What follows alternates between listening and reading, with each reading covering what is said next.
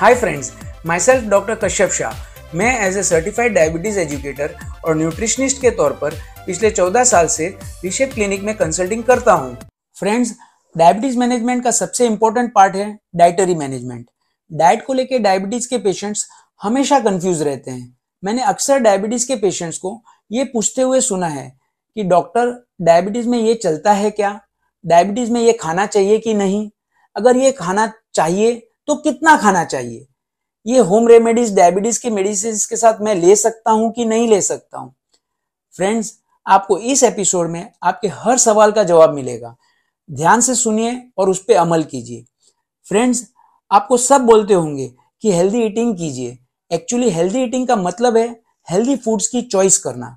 और healthy food से आप अपने मील्स को प्लान कर सकते हो। मील्स प्लानिंग के दौरान वेट और ब्लड शुगर लेवल्स पे वॉच रखना भी ज़रूरी होता है। डायबिटीज़ के पेशेंट्स के लिए मील स्पेसिंग इंपॉर्टेंट होता है। इससे आपकी मेडिसिन को ब्लड ग्लूकोज लेवल्स को कंट्रोल करने में मदद मिलती है। कार्बोहाइड्रेट्स को आप सिंपल और कॉम्प्लेक्स कार्ब्स में डिवाइड कर सकते हो। सिंपल कार्ब्स एक या दो शुगर मॉलिक्यूल से बनते हैं और बॉडी में वो बहुत फास्ट एनर्जी या शुगर में कन्वर्ट हो जाते हैं। क्योंकि सिंपल कार्ब्स बहुत फास्ट डाइजेस्ट हो जाते हैं। Table sugar brown sugar, corn syrup, maple syrup, jam, jelly, honey, candies, fruit drinks, soft drinks, ये सभी सिंपल काब्स के एग्ज़ाम्पल है। कॉम्प्लेक्स काब्स डाइटरी स्टार्च होते हैं, जिसमें बहुत सारे शुगर मॉलिक्यूल्स सख्ती से नेकलेस या ब्रांचेस के रूप में इकट्ठा होते हैं। कॉम्प्लेक्स काब्स में ज़्यादातर फाइबर की क्वांटिटी हाई होती है, जिससे आपको मील्स के बाद सेटिस्फेक्शन की फीलिंग आती है। Complex carbs generally whole plant foods में पाए जाते हैं, जिसकी वजह से उनमें विटामिन और मिनरल्स की क्वांटिटी हाई होती है। Whole grains whole grain breads pasta oatmeals green vegetables sweet potatoes corn pumpkin beans और लेंटिल्स ये सभी कॉम्प्लेक्स कार्ब्स के एग्ज़ाम्पल है। सिंपल और कॉम्प्लेक्स कार्ब्स के अलावा प्रोसेसिंग का भी फ़ूड पे इफ़ेक्ट पड़ता है।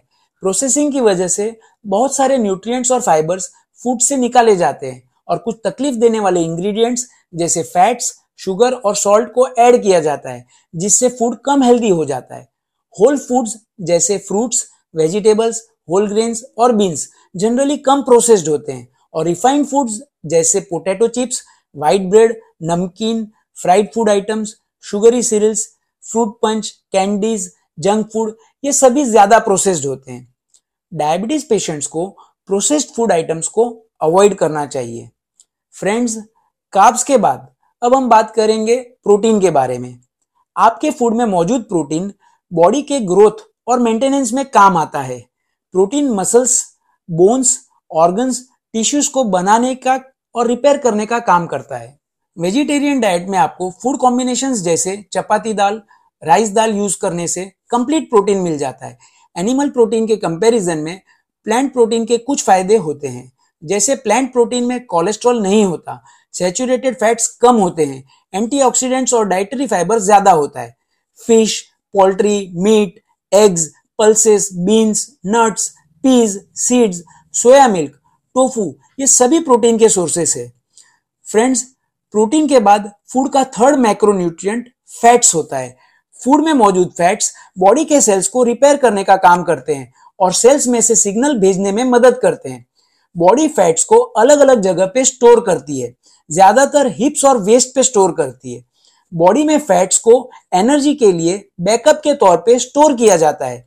जनरली फूड्स में सेचुरेटेड और अनसेचुरेटेड दो तरह के फैट्स होते हैं। सेचुरेटेड फैट्स रूम टेम्परेचर पे सॉलिड रहते हैं और वो बॉडी में टोटल और एलडीएल कोलेस्ट्रॉल जो कि बैड कोलेस्ट्रॉल माना जाता है, को बढ़ाने का काम करते हैं।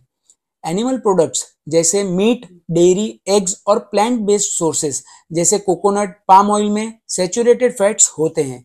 इसके अलावा बटर होल मिल्क और चॉकलेट्स में भी सेचुरेटेड फैट्स मौजूद होते हैं।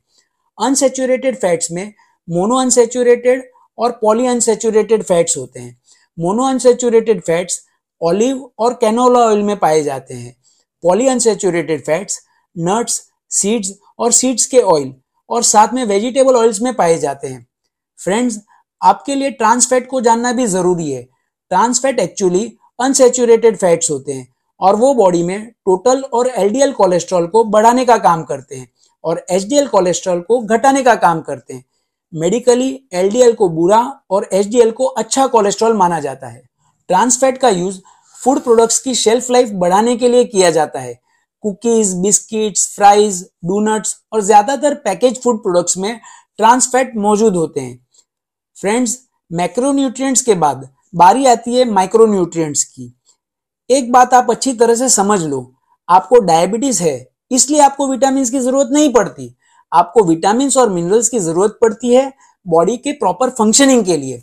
अगर आपके बॉडी में मिनरल्स जैसे chromium, copper, magnesium, manganese, selenium या जिंक की कमी पाई जाती है। तो आप डॉक्टर की सलाह से उसके सप्लीमेंट्स ले सकते हो। फ्रेंड्स, डायबिटीज़ के साथ साथ आप दिन भर में 1200 से कम कैलोरीज वाला डाइट ले रहे हो, या आपको बोन डिसीज का रिस्क है, या आप डायूरेटिक मेडिसिन लेते हो, या आपकी एज 55 से ज़्यादा हो, या आप प्रेग्नेंट हो, या आप ब्रेस्ट फीडिंग करवा रहे हो, इन सभी केसेस में आपको विटामिन और मिनरल्स के सप्लीमेंट्स की ज़रूरत पड़ सकती है। मैक्रोन्यूट्रिएंट्स में आपको कार्ब्स प्रोटीन और फैट्स के अलावा फाइबर और वाटर भी लेना ज़रूरी है। फ्रेंड्स हाई फाइबर फ़ूड खाने से आपको स्टमक भरा हुआ लगता है, जिससे आप कम खाते हो। फाइबर से आपको कॉन्स्टिपेशन से आज़ादी मिलती है। वेट मेंटेन करने में मदद मिलती है और ब्लड शुगर को कंट्रोल करने में भी मदद मिलती है। डाइटरी फाइबर को रफेज भी बोला जाता है, जो प्लांट फ़ूड से मिलता है। उसको बॉडी डाइजेस्ट नहीं कर पाती। इसलिए वो स्टमक और डाइजेस्टिव ट्रैक के ज़रिए बाहर आ जाता है। फाइबर सोल्यूबल और इनसोल्यूबल दो तरह का होता है। सोल्यूबल फाइबर पानी में घुल जाता है और जेल जैसा मटेरियल बनाता है, जो ब्लड कोलेस्ट्रॉल और ग्लूकोज के लेवल्स को कम करने में आपकी मदद करता है। Oats peas beans apples citrus fruits carrots barley psyllium इन सभी में सॉल्यूबल फाइबर पाया जाता है।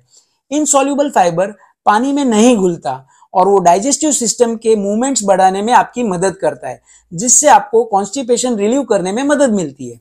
होल व्हीट आटा wheat bran nuts oatmeal beans green beans potatoes cauliflower में इनसॉल्युबल फाइबर पाया जाता है। फ्रेंड्स आपको carbohydrates proteins fats vitamin minerals और फाइबर के अलावा वाटर भी रेगुलरली कंज्यूम करना चाहिए। आपको जब भी प्यास लगे, पानी पीना चाहिए।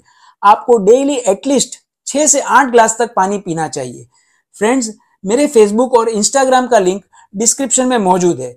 मेरे सोशल मीडिया चैनल पे हेल्दी फ़ूड ईटिंग के रिलेटेड बहुत सारे शॉर्ट वीडियोस मौजूद है। उनको फॉलो करने से आपको 100 परसेंट बेनिफिट मिलेगा। सो so फ्रेंड्स मिलते हैं डायबिटीज़ और डाइट के